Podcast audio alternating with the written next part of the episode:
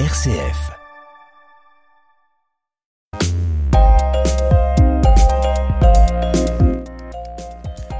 Le réchauffement climatique que connaît notre planète, Joël, est plus que préoccupant.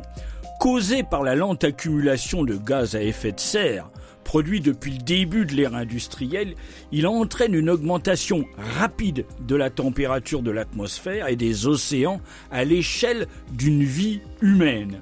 Ce réchauffement ne peut pas avoir une autre origine, comme par exemple une augmentation de l'activité du Soleil? Alors quelques chercheurs comme Vincent Courtillot le pensent, mais il reste minoritaire. Il est évident que la source essentielle d'énergie pour la surface de la Terre, c'est le rayonnement solaire. Et il varie beaucoup selon la saison? Alors pour un lieu particulier, oui, même si le flux rayonné par le Soleil est, lui, remarquablement constant.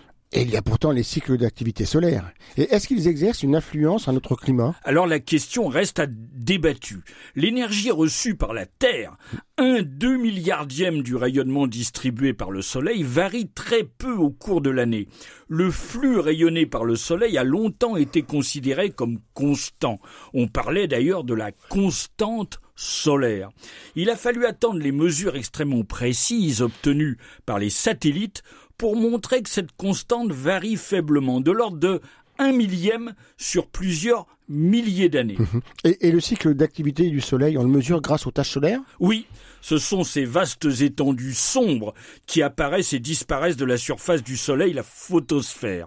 On doit à un astronome amateur allemand, Schwab, la découverte au XIXe siècle du cycle de 11 ans de l'activité solaire. Mais outre les tâches, d'autres phénomènes caractérisent l'activité solaire. Les éruptions solaires, qui sont des événements extrêmement courts, hein, de quelques heures tout au plus, où le Soleil éjecte, projette un flux de particules très énergétiques qui, qui sont, entre autres, responsables des orages magnétiques et des aurores polaires. Et ce cycle d'activité solaire, il dure exactement 11 ans? Non, c'est une moyenne. Hein. Il fait 11 ans et un mois, mais c'est la durée du cycle d'activité solaire varie entre, en fait, entre 9 ans et 13 ans. Hein.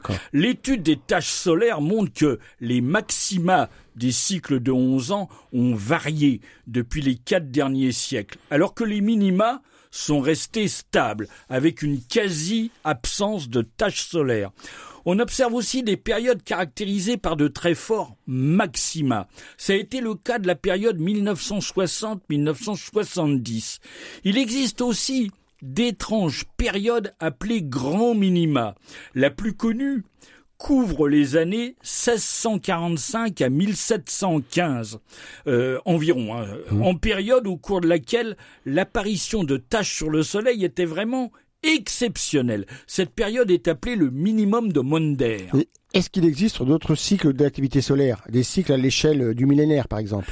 On le pense, mais pour les connaître, il faut utiliser d'autres sources d'informations. Les plus fiables, ce sont les isotopes carbone 14, beryllium 10, dont la production dans la haute atmosphère terrestre est rythmée par le champ magnétique solaire. Et comment peut-on les mesurer? Alors on en trouve les traces dans les anneaux de croissance des arbres, hein, les cernes, les cernes des arbres, et surtout dans les glaces des calottes polaires et des glaciers de montagne.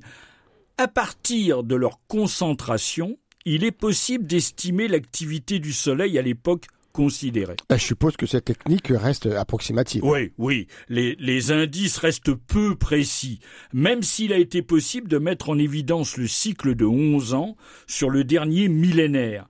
Des, les études montrent qu'il a existé d'autres grands minima de l'activité solaire, notamment pendant le grand minimum de Spörer au XVe siècle. Et y a-t-il un impact du cycle solaire de 11 ans sur le climat terrestre? Eh bien ça, c'est une question compliquée.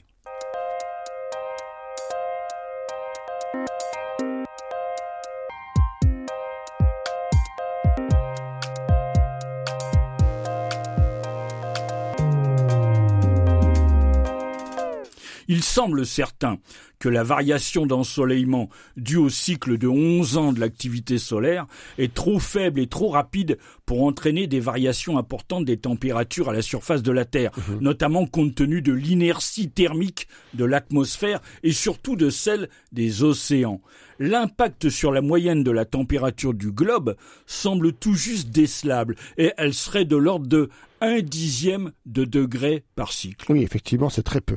On parle parfois d'un petit âge glaciaire qu'aurait connu la Terre jusqu'au 19e siècle. A-t-il vraiment existé? Oui, c'est une période climatique très froide, mais principalement localisée sur l'Atlantique Nord. Elle se situe entre le début du XIVe siècle et la fin du XIXe siècle. Elle est caractérisée par une série d'hivers longs et froids. Et quelle est son origine? Le Soleil est-il le responsable? Alors plusieurs théories ont été avancées hein, pour expliquer l'existence et surtout la persistance du petit âge glaciaire. Mais aucune ne remporte l'adhésion de l'ensemble de la communauté scientifique. Mhm. Et, quelles sont ces théories? Alors la première impute le petit âge glaciaire à des fluctuations des courants marins.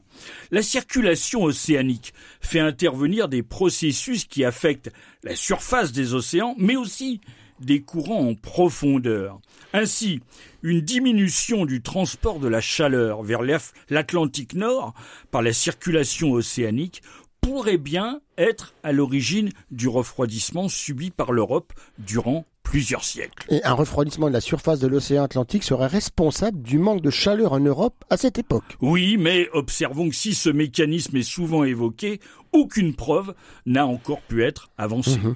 Et quelles sont les autres hypothèses évoquées alors? Alors l'intensification de l'activité volcanique. Ah Lors d'importantes éruptions volcaniques, des quantités importantes de poussière et de gaz sont déversées dans l'atmosphère, pouvant stagner à plusieurs kilomètres d'altitude. Je comprends. Les cendres qui sont formées de particules opaques jouent le rôle d'un écran et bloquent le rayonnement solaire, ce qui, bah, ce qui provoque un refroidissement de la surface de la Terre. Oui, mais les mesures montrent que ces cendres, constituées de particules assez lourdes, mhm. retombent en quelques mois et provoquant seulement un affaiblissement du rayonnement de courte durée. En revanche, les gaz sulfureux émis lors des éruptions ont un effet bien plus significatif. pourquoi? Et parce que ces gaz se combinent avec la vapeur d'eau présente dans la stratosphère pour former de minuscules gouttelettes d'acide sulfurique qui réfléchissent très efficacement la lumière du soleil vers le ciel, euh, provoquant un refroidissement sensible de la surface de la Terre de l'ordre d'un demi-degré à un degré Celsius en moyenne. Et ce phénomène peut durer longtemps? Alors ces gouttelettes d'acide sulfurique ont des dimensions extrêmement petites. Elles peuvent rester stagnées plusieurs années dans la stratosphère avant de retomber dans la troposphère où elles sont éliminées par les pluies. Le processus est donc très efficace. Et, on a des preuves d'éruptions volcaniques ont eu un effet sur le climat Alors oui, l'éruption violente du volcan indonésien Tambora mmh. en 1815 a été suivie par deux années exceptionnellement froides. L'année 1816 est même réputée au Canada euh, et en Nouvelle-Angleterre avoir été la fameuse année sans été. En juin 1991, l'éruption du volcan philippin, le Pinatubo, hein, une des plus importantes du siècle, a sûrement contribué au refroidissement notable qu'on a constaté en 1992. Mais euh, l'influence des éruptions volcaniques sur le climat se limite la plupart du temps à un refroidissement de courte durée. Et courte durée, tu veux dire quelques mois, quelques années? Rarement plus de quelques années. Pour cette raison, des éruptions volcaniques, même fréquentes, hein, durant le petit âge glaciaire, ne peuvent pas à elles seules expliquer un refroidissement global sur plusieurs siècles.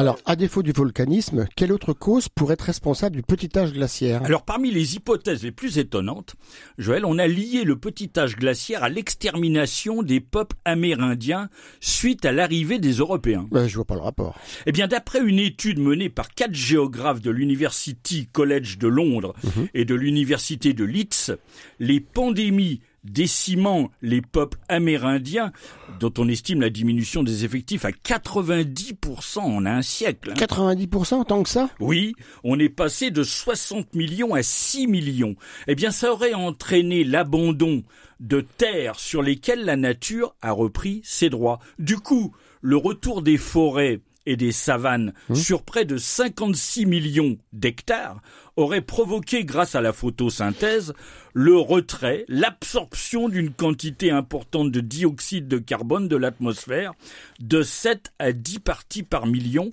soit l'équivalent de deux rejets de CO2 d'aujourd'hui. D'accord, ce serait donc l'effet inverse de celui d'aujourd'hui, une diminution de l'effet de serre. Exactement. Selon les auteurs de cette étude, cette chute de la concentration en CO2, hein, mhm. l'un des gaz à, effet de serre les plus efficaces, aurait entraîné, entre autres facteurs, le petit âge glaciaire. Cette modification du taux atmosphérique de dioxyde de carbone montrerait d'ailleurs que l'impact humain sur le climat avait déjà existé avant même mhm. l'ère industrielle. Mhm. Enfin, bien sûr, il reste l'activité solaire. C'est vrai, observé régulièrement depuis l'invention de la lunette, hein, les taches solaires n'ont pas toujours gardé leur rythme actuel. Ainsi, dans la seconde moitié du XVIIe siècle, les observations disponibles montrent une disparition presque complète des taches solaires durant une période de plusieurs décennies, au moment même où le climat connaît un net refroidissement. Curieuse coïncidence. Oui, à la fin du XIXe siècle, l'astronome allemand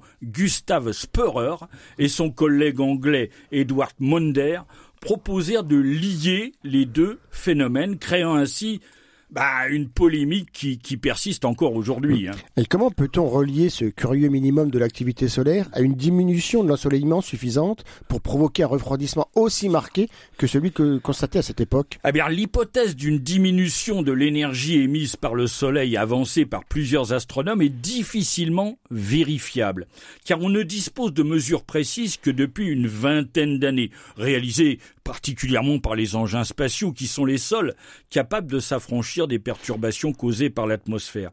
Il existe bien une variation de l'intensité lumineuse au cours du cycle de 11 ans de l'activité solaire, mais elle n'excède pas 0,15%. Or, pour provoquer un refroidissement d'environ 1 degré Celsius, on estime qu'il faudrait une diminution trois fois plus importante de la luminosité du Soleil que durant le minimum de Maunder, ce, qui est loin d'être euh, établi. Mhm. Le Soleil n'est sans doute pas le seul responsable. Sans doute pas. En revanche, si l'activité solaire peine à expliquer les variations de la température moyenne de la Terre durant les derniers siècles, mhm. il existe une théorie bien établie qui établit une corrélation entre les variations climatiques terrestres et les, les paramètres de, qui affecte l'orbite de la Terre et l'inclinaison de l'axe de la Terre. Cette théorie a été euh, formulée par l'astronome serbe Milutin Milankovic, mais, mais ce sont là des effets à très long terme